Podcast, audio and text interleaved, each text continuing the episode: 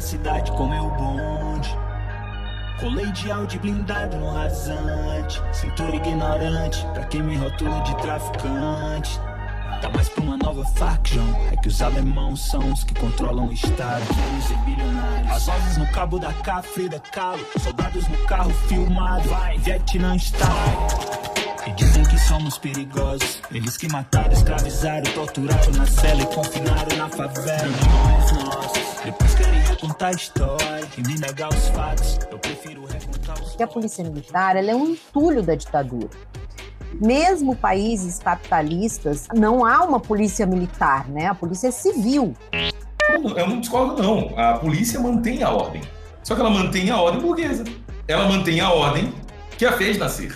Com 40% de terras não produtivas no Brasil, é, a gente tem, enfrenta um grande problema que, primeiro, que os maiores donos de terras hoje são políticos, então, obviamente, é uma dificuldade muito grande de você enfrentar, já que eles estão dentro do, dispositivo que a gente poderia utilizar para é, terminar, né, encerrar esse, é, esse problema.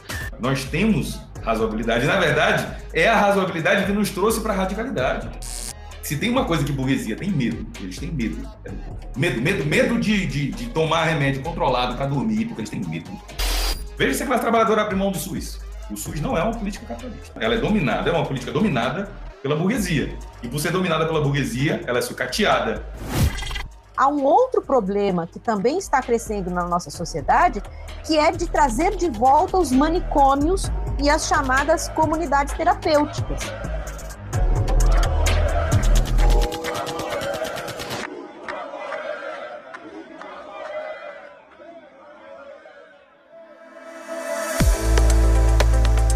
Sejam bem-vindos, bem-vindas e bem-vindes a mais um episódio do Decentraliza. E nesse episódio a gente vai dar continuidade à entrevista da Sofia Manzano e do João Coimbra Souza. Sempre lembrando que você pode apoiar o nosso projeto através do Apoia-se, cujo link vai estar na descrição desse episódio. E claro, compartilhando nas suas redes sociais, mandando para os seus amigos, mandando no grupo da família, para aquela galera que já tá desacreditada da política, que acha que não vai votar em porra nenhuma nessas eleições, ou que acha que mesmo tendo que decidir entre os principais candidatos hoje na liderança das pesquisas, não é possível discutir nenhum outro projeto. Óbvio que é possível, óbvio que é bom a gente se informar, entender quais são os demais candidatos e o que eles defendem, até para a gente poder pressionar nos próximos quatro anos aí, dependendo de quem será o nosso governante. E bora lá para mais conversa com Sofia e João.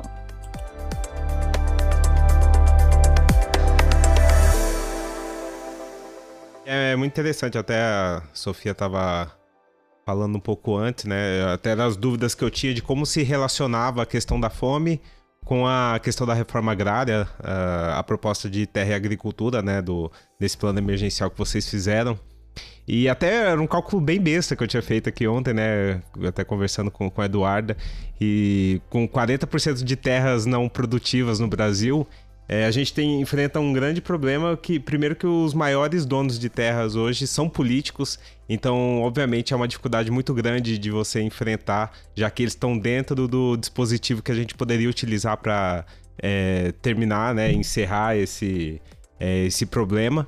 Então a barreira ela é muito grande e no cálculo besta, se você pegasse esses 40% de terra, cada brasileiro poderia ter 8 mil metros de, de terra. E, e, isso não vai acontecer, obviamente. Mas se a gente fosse colocar isso pelo menos para pessoas que de fato iriam produzir ou é, acabaria com os problemas do sem terra, né? E até sobre o que o Lucas falou, o, o que eu vejo, né? Eu queria saber de vocês, tanto da Sofia, tanto do, do João, é, o tamanho da dificuldade de pegar tantos temas complexos que por exemplo, você agora teve o um tempo para explicar isso, que geralmente não tem na TV. Não tem espaço e quando tem espaço o tempo é muito escasso. Então você tem que é, enfrentar memes de direita que são muito simples de ser repassado, que são muito simples da pessoa entender, apesar de ser uma desinformação, e você tem que enfrentar com conhecimento válido, um conhecimento que é baseado em estatística, que é baseado em teoria e que você não tem como resumir no meme. Qual a dificuldade que vocês é, têm enfrentado e como as pessoas têm recebido as propostas de vocês? As dificuldades são muitas, mas mesmo assim a gente enfrenta. antes de falar das dificuldades e de como a gente vai enfrentar, eu vou pegar duas coisas que você falou, Henrique, e que o Lucas falou também. Primeiro, é mentira e sempre foi mentira que o agronegócio é que sustenta o Brasil. Isso, esse discurso, ele é um discurso que vem desde o tempo da colônia, né? desde a escravidão. Né? Que, inclusive, no, no final dos anos 40, um debate público no Brasil sobre a vocação do país. Se o Brasil tinha uma vocação agrícola ou se o Brasil tinha uma vocação industrial. E ganhou o debate a vocação industrial naquele momento. Era um debate entre um sujeito chamado Ricardo eh, Simonsen e que era um industrialista, e o Eugênio Goudin, que era o que defendia é, o Brasil rural. Inclusive, quem estava do lado do Eugênio Goudin era o, o pai do atual presidente do Banco Central, esqueci o nome dele, Roberto Campos. Roberto Campos. Então, para você ver, né, como o Brasil dá voltas e voltas e a, o reacionarismo que já estava lá nos anos 40 volta agora a ser presidente do Banco Central. Mas eu vou falar por que, que é enganoso. Bom, desde que o país passou por um processo de industrialização, é, o PIB agrícola, o PIB é toda a riqueza que é produzida. Né? No, nos anos 2000, a agricultura representava 8% do PIB brasileiro. 8%. A indústria representava uns 30% e os serviços, o restante. Os serviços, é óbvio, é sempre o que representa mais, né? Porque é o que mais emprega, o que mais. Serviço é tão amplo, né? Desde aqui a internet é serviço, o, comércio é serviço, o banco é serviço. Então, ele sempre representa uma parcela bem grande do PIB. Mas a relação entre agricultura e indústria era essa: a agricultura era 8, 9%, e a indústria era de 28% a 30%. Hoje, inverteu. Né? A agricultura está 22%, 23% e a indústria 10%. A gente desindustrializou. E aí, Lucas, para a gente explicar isso, é muito simples: é dizer o seguinte: o que, a, o que gera riqueza é o trabalho. Quanto mais trabalho uma coisa tem, mais rica ela é. Quer dizer, mais valor ela tem. Então, o que, que tem mais valor? Uma soja, que deu pouquíssimo trabalho para ser feito, ou um carro, ou um computador, ou uma máquina que deu muito trabalho para ser feito. Né? É óbvio que o que dá muito trabalho para ser feito tem mais valor.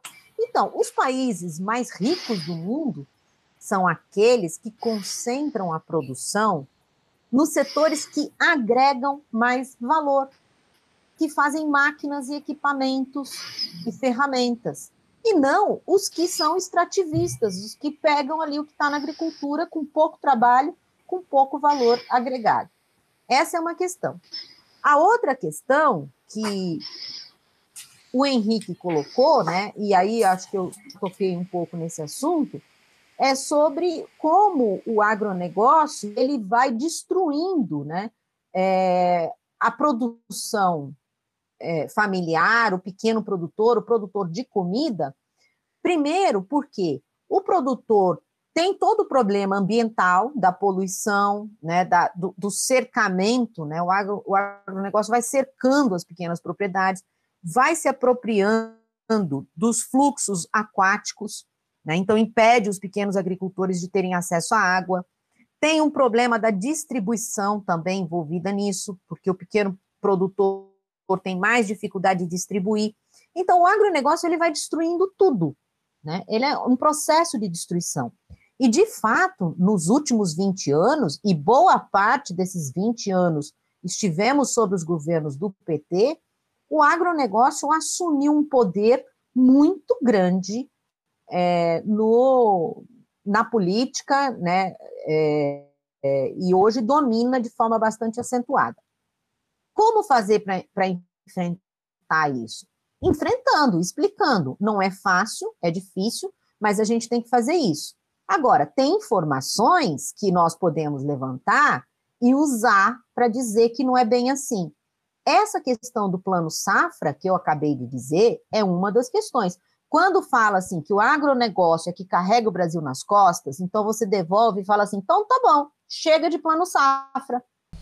Vocês não vão ter mais 350 bilhões de reais por ano para fazer o que vocês fazem. Fazem com o dinheiro de vocês. Ah, vocês é que carregam o Brasil nas costas, então tá bom.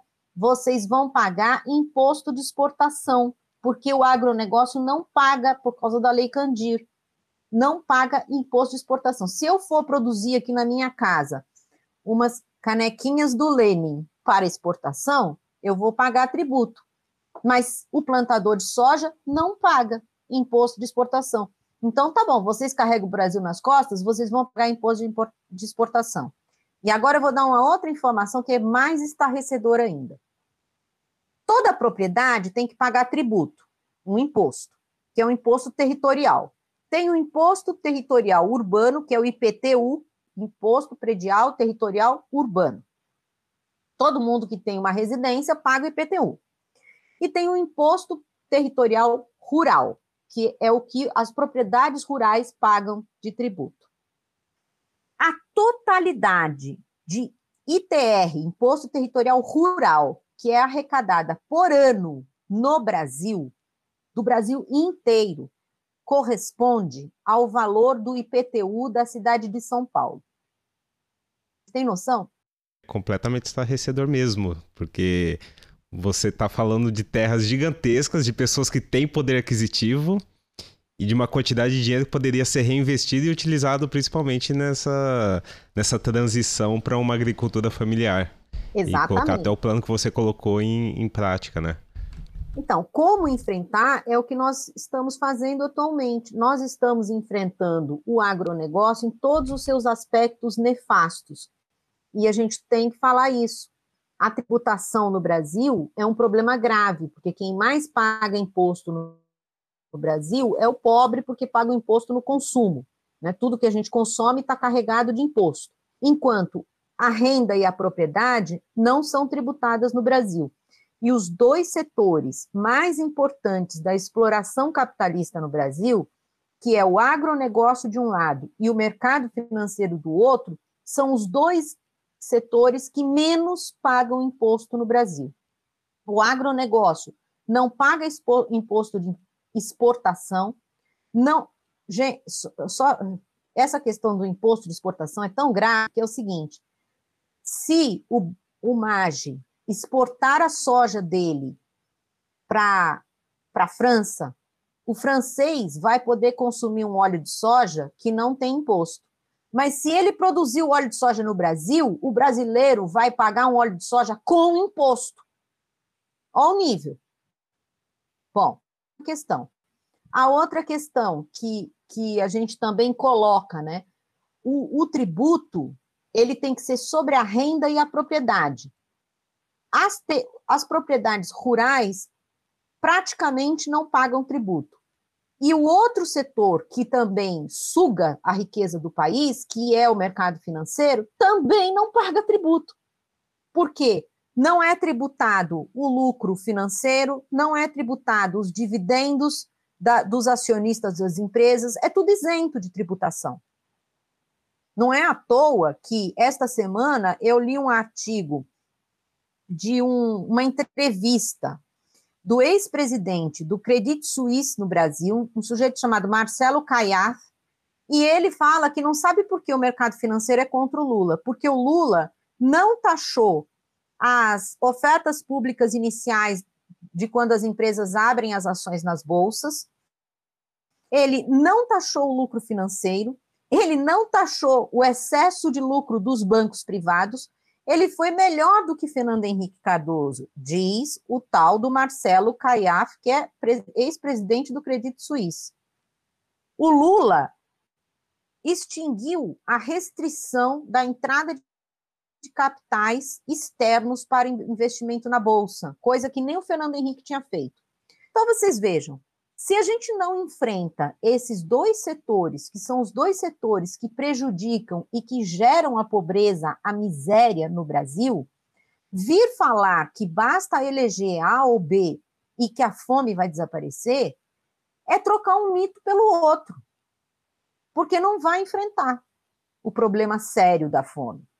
infelizmente, a gente não tem o espaço que teria, né, se pudesse, por exemplo, fazer uma entrevista num grande jornal de circulação, se tivesse na televisão, ou se participasse de um debate. Mas eu já fico muito agradecida de estar aqui nesse podcast, porque eu tenho certeza que estarei falando com um monte de gente que vai estar ouvindo essas questões e refletindo um pouco para ver se a gente consegue engrossar esse caldo de pessoas preocupadas com mudar realmente. E agora eu vou parar de falar um pouquinho para deixar o, o, João. Ah, não, obrigado, Sofia. É, eu, quero, eu, quero, aproveitar respondendo a, a pergunta dos memes e essa discussão na internet. E eu ia dizer. Eu, eu... Alguém que tem propriedade, que já ah, teve meme não, com, com, a, com a roupa da Anitta, né? É. Tem propriedade. o nosso Anito. Meus caros, a gente pode começar dizendo uma coisa que a Sofia fala sempre. E aí eu agora eu vou ficar numa situação complicada porque eu cito a Sofia constantemente, inclusive por uma tarefa de partido, mas, mas não só por isso, porque é muito fácil citar a Sofia, porque ela é muito linha correta.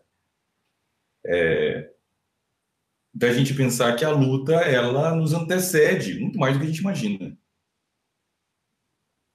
Aqui, nesse, nessa gravação desse podcast, que é, é super nosso, assim, uma coisa que está todo mundo aqui é, construindo junto. Na, eu estou querendo dizer que nada é tão é, cinematográfico, entende? Sofia é organizada no PCB desde 89. Eu nasci em 90. Então, a, a, a nossa noção de história ela é muito atrapalhada por uma, por uma narração liberal de eterna evolução. Essa ideia de progressismo é uma ideia muito forte, mas ela é forte porque existe um investimento muito forte para ele. Eu estou dizendo isso porque a ideia do enfrentamento do meme de direita é um problema de mais 100 anos. Ou o, o, o Goebbels não produzia peças que muito se parecem em memes de internet, é, denunciando, entre várias aspas, porque era mentiroso, assassino, queima no fogo do inferno, para o nosso deleite. O Goebbels vai dizer, vai, vai informar, mais uma vez, entre aspas, sobre o, o marxismo cultural, pintando um, um homem negro tocando jazz, o que para ele já era uma ofensa de plano direito, um homem negro tocando jazz com uma estrela de Davi no peito e um, uma foice martelo. Então ele está identificando todos os inimigos. Olha, as expressões artísticas da classe trabalhadora, os trabalhadores, os negros, os judeus, enfim, o marxismo cultural. Então, a ideia do marxismo cultural, que já é em si mesmo um meme de direita, um meme fascista, por ser uma repetição, uma forma de repetição usada até hoje contra a gente, contra a classe trabalhadora, ela está sendo enfrentada. Então, eu digo isso para que a gente alivie um pouco o peso da, da responsabilidade de começar uma luta. Entende? E às vezes a gente tem que dar um passo para trás e entender: essa luta já existe. Como que eu posso identificá-la? Uma coisa que a Sofia falou sobre a participação política e sobre a qualificação dos debates é a seguinte: os, os intelectuais orgânicos, eles têm como tarefa, e por conseguinte, eles têm como resultado da sua presença, chamar a atenção. E eles chamam a atenção porque algo ficou ali. Algo que ninguém disse. Foi acessado, foi, foi, foi, foi combatido. As candidaturas, por exemplo, no nosso caso, meu de Sofia, pré-candidaturas, é, que são, como a gente chama, como a gente chama de mais avançadas politicamente, no sentido de, de enfrentar as contradições de frente, elas têm essa função, sabe, de, de deixar essa, essa compreensão de que algo a mais foi dito que nenhum lado nem outro do que se compreendia como dois únicos lados disseram. Na questão dos memes, por exemplo, a gente enfrenta, como tudo na, no universo, a gente enfrenta fogo com fogo. Se existem memes de direita, existem memes de esquerda, e muito mais, existem memes revolucionários. E nós temos uma vantagem que eles nunca terão. Nós temos a realidade material embasando as nossas convicções. Então, as, as, os termos, isso é uma contradição que os liberais simplesmente nunca vão conseguir resolver. Porque todas as suas convicções, todas as suas negações, elas vão caindo uma a uma no passar do tempo da história. Então, é exatamente por isso que eles são revisionistas, porque eles entendem que essa compreensão histórica ela precisa mudar. Caso contrário, não adianta você barrar o marxismo. Porque outra pessoa vai descobrir que a maçã cai. Porque é uma relação material. Outra pessoa vai descobrir. Não é um segredo. É uma relação científica. Então ela vai ser descoberta. E ela vai continuar sendo redescoberta. A questão que nós temos, uma das nossas tarefas históricas, no que diz respeito a esse enfrentamento da desinformação, é não deixar com que as lutas políticas é, é, regridam. E sabe uma coisa que faz regredir a luta política? Uma medida emergencial oportunista. Nós, inclusive, estávamos discutindo aqui, pô, em 2002 e 2003 era mais fácil falar e fazer uma reforma agrária do que hoje. E aí você identifica um problema, que é a fome, você responde o problema da fome de forma emergencial a longuíssimo prazo, eu não estou dizendo que não se pode, não se deve fazer respostas emergenciais. Inclusive, a, a, o PCB defende respostas emergenciais, só que são respostas emergenciais que tentam que, que procuram responder essa contradição a curto prazo. Que é uma etapa, né? É uma etapa. É uma etapa. É uma etapa para algo maior, algo mais concreto e estrutural. Porque o problema é estrutural. Então, só que o que, que significa dizer que o problema é estrutural? Que ele existe debaixo de uma pedra, a gente descobriu que pedra é essa? Não. Ele é uma decorrência da próprio, do próprio funcionamento lógico da máquina. É o que se produz, é o que sai da máquina, porque a máquina gira dessa forma. Então, se você diz que você vai fazer uma aliança tática com o agronegócio para acabar com a fome, você está simplesmente dizendo: não vou enxugar o gelo, não, vou deixar o gelo debaixo do sol mesmo. Sabe? Vamos acabar logo com tudo. Porque, não, sabe, me faltam metáforas, camaradas. Porque você está vendo o problema, que é um problema histórico. Qual é o grande problema desse país? É o fato dele ser um país. Porque nem isso ele era para ser. Ele não foi fundado porque dois gêmeos beberam leite de uma loba. E aí, a partir de. Sabe? Não, não tem, não tem esse, essa, esse grande mito do, do nascimento da nação brasileira.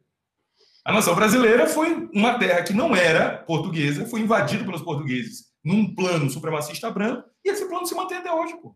Então, o que é o agronegócio, se não a forma contemporânea das sesmarias, das capitanias hereditárias, os problemas continuam sendo familiares. Pô, o personagem que faz parte, que é o nosso inimigo dos anos 40, é avô de quem é nosso inimigo hoje.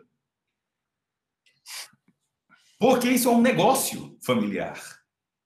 A colonização é um negócio familiar. Então não tem como você enfrentar a fome no Brasil. Isso é só um dos tantos tópicos que precisam ser enfrentados. Você não vai conseguir enfrentar a fome no Brasil preservando aquilo que a mantém, que é outro negócio. Você não vai conseguir enfrentar o racismo no país com projeto de cotas. Não vai. Você vai conseguir dar uma resposta emergencial interessante, necessária. Mas o que aconteceu na lei de cotas? Por exemplo, só porque a gente está falando de medidas emergenciais que não pensam nem a médio prazo, quanto mais a longo prazo.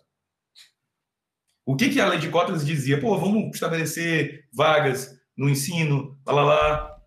Só que aí no artigo 7 ou 8 dizia que essa lei vai durar por 10 anos. Porque não entendemos que só uma medida emergencial e daqui a 10 anos ela precisa ser revisada. Ninguém escreveu o que, que isso significava. Ninguém escreveu quem ia fazer a revisão.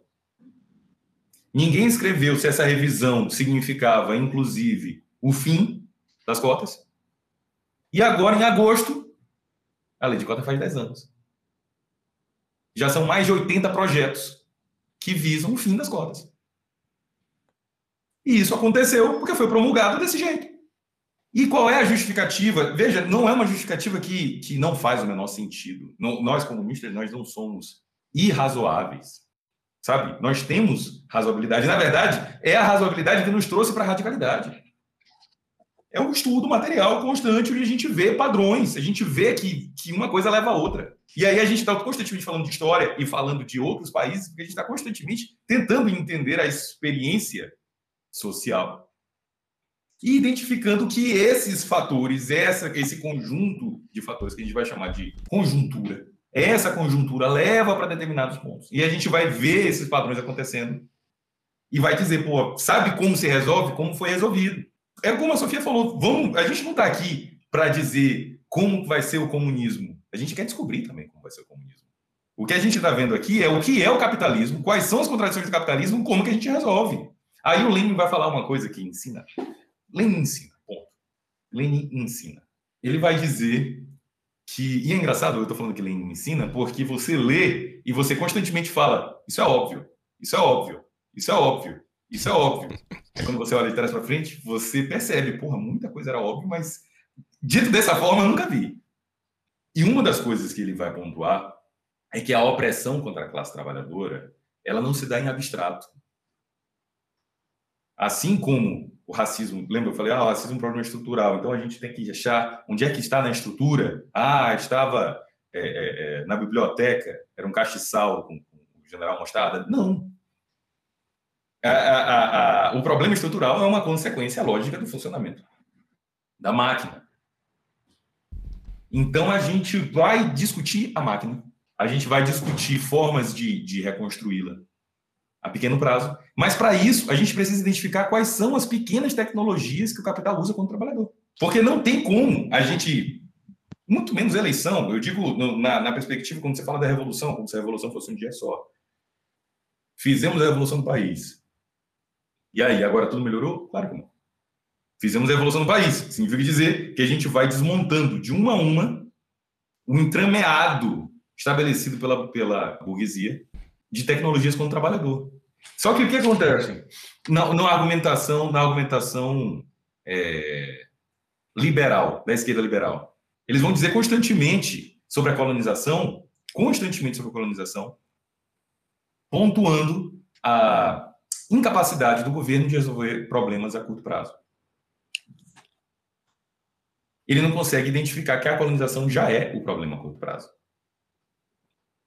E tem mais uma coisa, é, é, meus caros. Uma coisa que, que, que, o nosso camarada Henrique falou, quando ele disse, pô, se a gente fizesse uma conta fácil, simples, é, do território nacional e quanto de terra daria para cada trabalhador, daria, você falou, eu não lembro, mas 8 hectares, 10 hectares, 8 mil metros quadrados, enfim. Isso é engraçado, porque isso acaba prendendo a nossa criatividade num sistema capitalista onde as pessoas, cada uma, é dona de um pedaço de terra. E é engraçado porque por que, que o comunismo não é utópico? Porque nós não estamos imaginando uma sociedade nova, montando uma grande maquete e chamando todos para ver essa maquete. Olha como essa maquete é linda, ela funciona. Não é isso não. Nós estamos identificando as contradições e dizendo, vamos desfazê-las e vamos ver o resultado, porque a gente sabe que o resultado vai ser benéfico para a classe trabalhadora e a classe trabalhadora não vai abrir mão desse resultado. Veja se a classe trabalhadora abre mão do SUS. O SUS não é uma política capitalista. Ele é dominada, ela é dominada, é uma política dominada pela burguesia. E por ser dominada pela burguesia, ela é sucateada.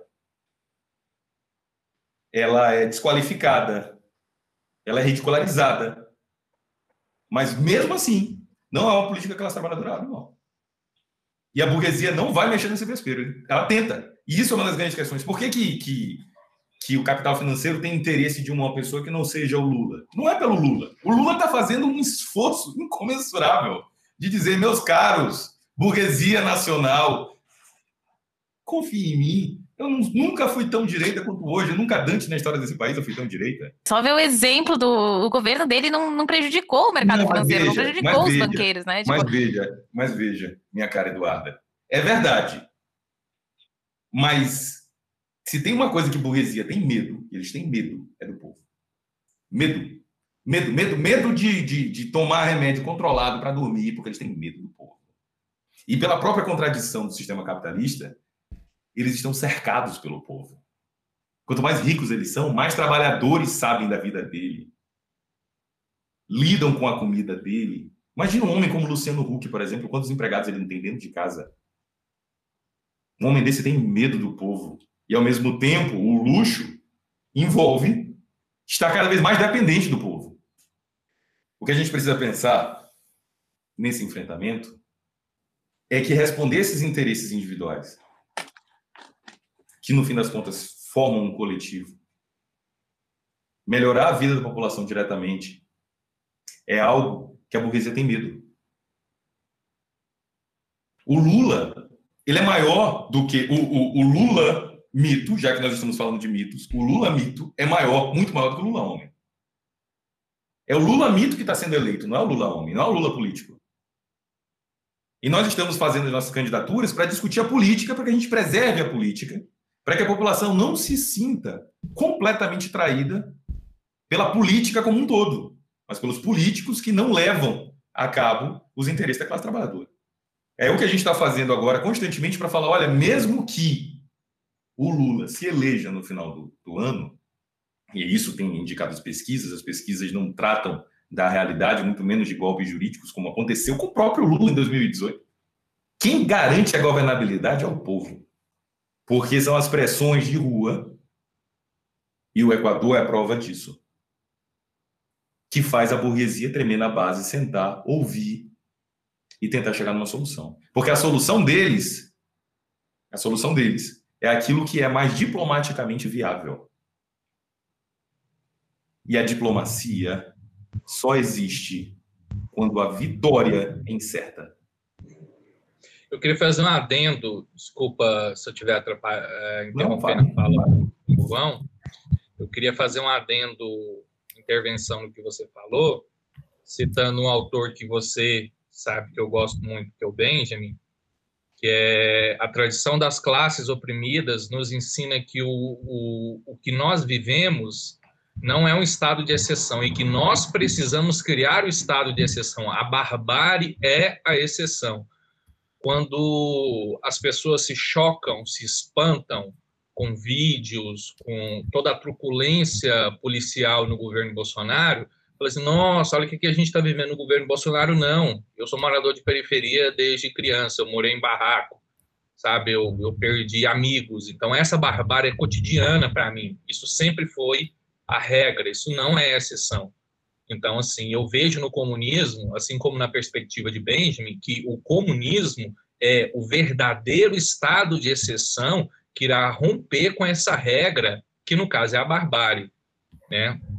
E é, puxando um gancho disso, um assunto que a gente costuma conversar bastante no privado, que eu já perguntei bastante sobre você, e, e eu acho que a gente divide as mesmas perspectivas sobre o assunto. Eu queria que você falasse um pouco sobre segurança pública e sobre todos os déficits e, e contradições das políticas. Até a Sofia mesmo, eu gostaria de saber a posição dela sobre isso as contradições e as omissões, na verdade, não são não, nem contradições, são omissões dos governos petistas em relação à segurança pública.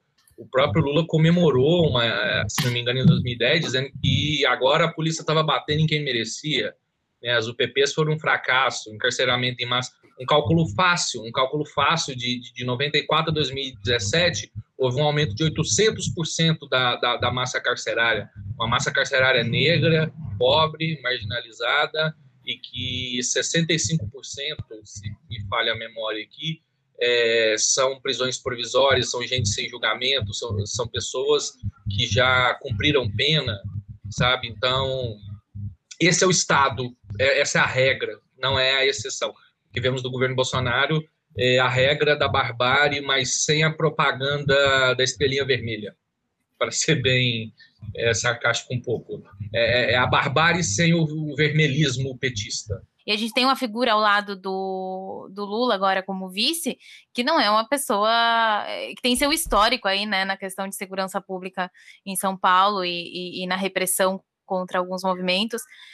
E também da Sofia, porque como a gente viu, né, o projeto emergencial é, toca alguns pontos chave e a gente não encontrou muita coisa nessa questão da segurança pública. Eu acho que ela é importante porque foi nesse discurso, né, de, de intolerância é, com a criminalidade é, que foi totalmente enviesado pela, pela direita, que se construiu também esse discurso é, de repressor e autoritário contra contra setores da sociedade é, que foram criminalizados, né?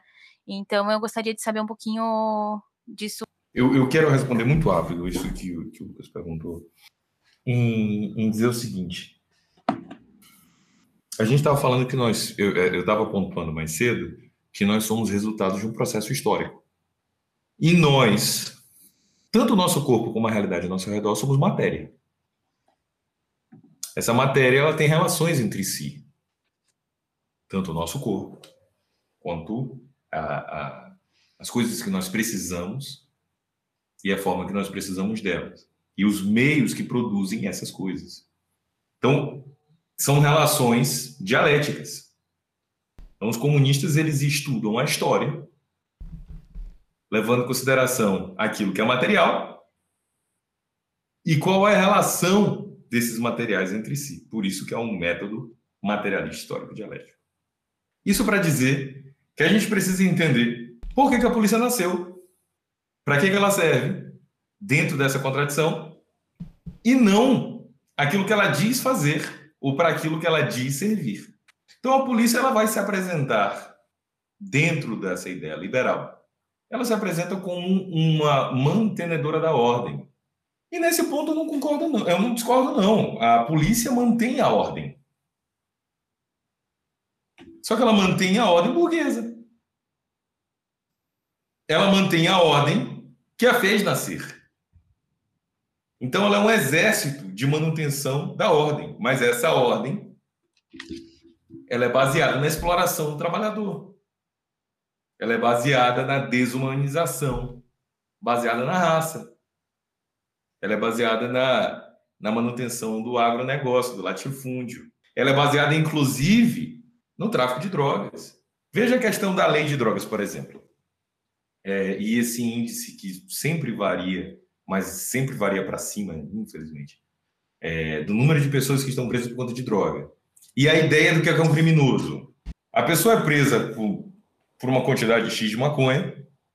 Como ela foi presa, o delegado precisa, por questões é, corporativistas, ele precisa dizer que essa pessoa cometeu tráfico. Porque se ele não disser, se ele não lavrar no alto de flagrante que essa pessoa cometeu tráfico, ele vai dizer que ela é usuária. Usar droga no Brasil também é crime, mas não dá crime de prisão. Então a pessoa não poderia ter sido presa, mas ela já foi presa. E se ele não disser que aquele rapaz é traficante, ou aquela moça, mas quase sempre é um rapaz, é um rapaz negro, ele vai ter que prender os PMs por constrangimento ilegal. Imagina o quanto de PM preso que não estaria. Mas se ele prendesse os PMs, continuaria tendo esse tipo de prisão em superlotação de presídio? Não. Mas um delegado que fizesse isso, ele não durava muito tempo no cargo. Então, isso é para dizer que os cargos, a mudança de cargo dentro da lógica burguesa, não resolve o problema. Porque o problema é a própria lógica. Então, na questão dos presídios, por exemplo, não adianta você ter é, um processo de, de, de ressocialização melhor, porque o presídio não foi feito para isso. É preciso entender para que, o presídio foi feito. Ele foi feito para ameaçar a classe trabalhadora, ele foi feito para moldar melhor o exército de, de trabalhadores e, e, e desempregados que regulam o valor de mercado do trabalho. É para isso que, é, que o presídio é feito. Então a gente vai, por saber disso, a nossa política ela é qualificada contra a exploração do trabalhador. No caso da polícia, mais uma vez, a polícia é, uma, é um órgão de, terroriza, de, de terror estatal contra o pobre. Entendendo isso, nós podemos minar as fontes desse terror, diminuir o efetivo policial, tirar deles o acesso a viaturas, obrigá-los a andar de bicicleta dentro das comunidades, tirar deles as armas de guerra, e, se possível, e é esse é o caminho, absolutamente todas as armas. Tirar deles a, a, os objetos de truculência, o spray de pimenta, o coturno revestido em aço. Fazê-lo andar como um trabalhador. Sapato social. Desmantelar a polícia, desmantelar as tecnologias específicas que prejudicam, que foram construídas para prejudicar e explorar a classe trabalhadora. E uma coisa que é rica, e aí os, os memes, a, a, a propaganda fascista, ela nunca vai nos superar nesse ponto, é que o trabalhador compreende, identifica imediatamente que nós não estamos mentindo. Porque eles também veem que essa contradição que nós apontamos, ela se reflete na nossa vida.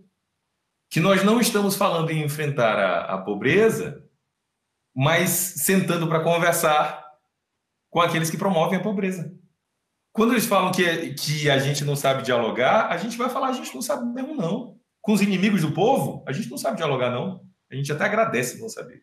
É, a gente queria saber agora da Sofia, é, sobre o plano de vocês de governo que tem para segurança. Então, além de todas essas considerações importantes do João, que tem, é, que é um especialista, né, é, advogado, criminalista, entende profundamente as questões que estão ligadas à, à própria violência no sistema capitalista, né, e as formas como o capital se utiliza das forças repressivas, né, para a dominação da classe trabalhadora, tem coisas imediatas que devem ser pautadas né, e devem ser encaminhadas, né, como a desmilitarização da polícia militar, porque a polícia militar ela é um entulho da ditadura.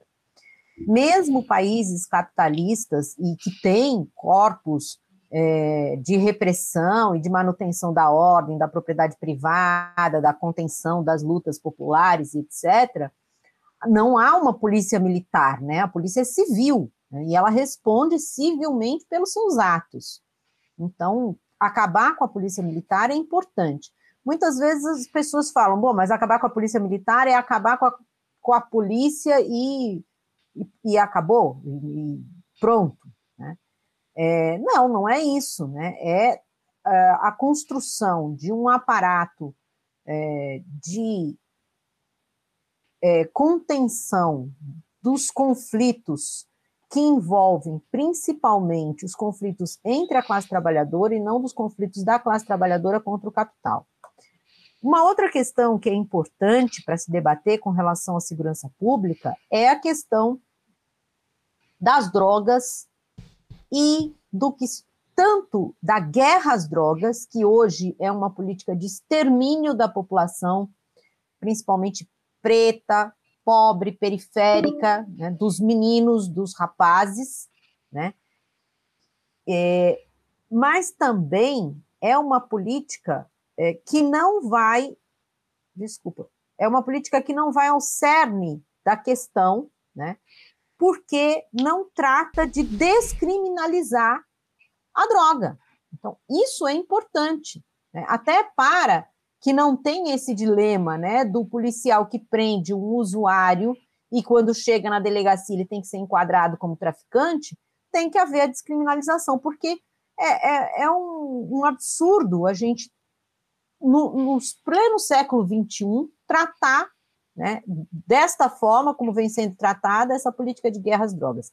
Infelizmente, as outras pré-candidaturas, elas não apresentam e não têm esta noção imediata né, de luta que a gente tem que ter, porque está também imbuída apenas de uma plataforma é, que vai no senso comum da classe trabalhadora, que infelizmente está convencida pelos aparatos de propaganda, né, que é, o crime se combate com mais violência e com truculência, o que não é verdade, e que desconfigura completamente qualquer tentativa que já houve né, de modificação é, do atendimento dessas questões, como, por exemplo, a reversão dos, ou melhor, a instauração, né, ou as propostas que a própria pré-candidatura do, do presidente Lula coloca, no sentido de que o tratamento da questão das drogas tem que ser um tratamento de contenção de danos. Eu estou lendo exatamente o que ele escreveu: contenção de danos e política de saúde. O que remete a um outro problema que também está crescendo na nossa sociedade, que é de trazer de volta os manicômios e as chamadas comunidades terapêuticas. E isso é um absurdo, né? Nós fizemos toda uma luta centenária quase, né? Uma luta antimanicomial, uma luta que retire né, dessa, desse tipo de estrutura opressiva própria do sistema capitalista o tratamento, seja ele qual for, de qual tipo de, de é, doença ou é, adoecimento que a população possa, possa passar, e o fato de termos os usuários de drogas enquadrados em é, simples é, pessoas passíveis de um tratamento de saúde é uma visão muito enviesada da questão que deve ser enfrentada. Além de nós defendermos a legalização da maconha como política pública, né? Sem nenhum problema em dizer isso de forma bastante é, bastante acentuada, né? E, e, que é até ridículo, né? Não colocar esta questão, porque é, o próprio capital vai exigir a defesa da legalização da maconha, porque já existe toda uma indústria, né? É, formada em termos de se apropriar desta desta planta que tem diversas utilidades, né? Além da, da, da utilidade recreativa. Os crimes mais bárbaros não vêm dos salves, vêm dos que ostentam placa de vigilância na propriedade para proteger o Patek Felipe, a ilha particular. Fundar a época dos gambés licenciados pra matar o ciclo onde a barca enquadra faz o um levantamento. Pra milícia de placa fria gera 10 sepultamentos. O toque de recolher do governo de esquerda cria o retiro de arrasados pelos estágios da perda. O torremi da BXP afeta coronária do que implora exumação pra pura morte arquivada. Enquanto o rap põe gelo no balde da ostentação. Alugam busão pros cortejos da assolação. Militantes sangram, denunciando a justiça seletiva que criminaliza, condena de cima população empobrecida. A Síria se assustaria com oito carros funerários saindo do mesmo bairro, no mesmo horário. Em uma semana, os protetores dos lordes brancos matam mais que a ditadura em 20 anos. No hit estamos no Challenger magnífico. Na real, enchemos macas, baús frigoríficos. Com sorte, quando a 12 do pai da PM engasga, formamos a fila dos filhos por enxerto e plástica. Minha rima se junta ao clamor de justiça. Na cartolina pra ser outro ato de repúdio contra a era da chacina. A era contemporânea com seus rifles e toca, já deu luz no solo segregado. A era das chacinas depois das 10 foi destruído. Vira vivo, candidato aos placas, e velório coletivo. A era contemporânea rifles e toca, já deu luz no solo segregado. A era das chacinas depois das 10 foi destruído. Vira vivo, candidato aos placas, e velório coletivo.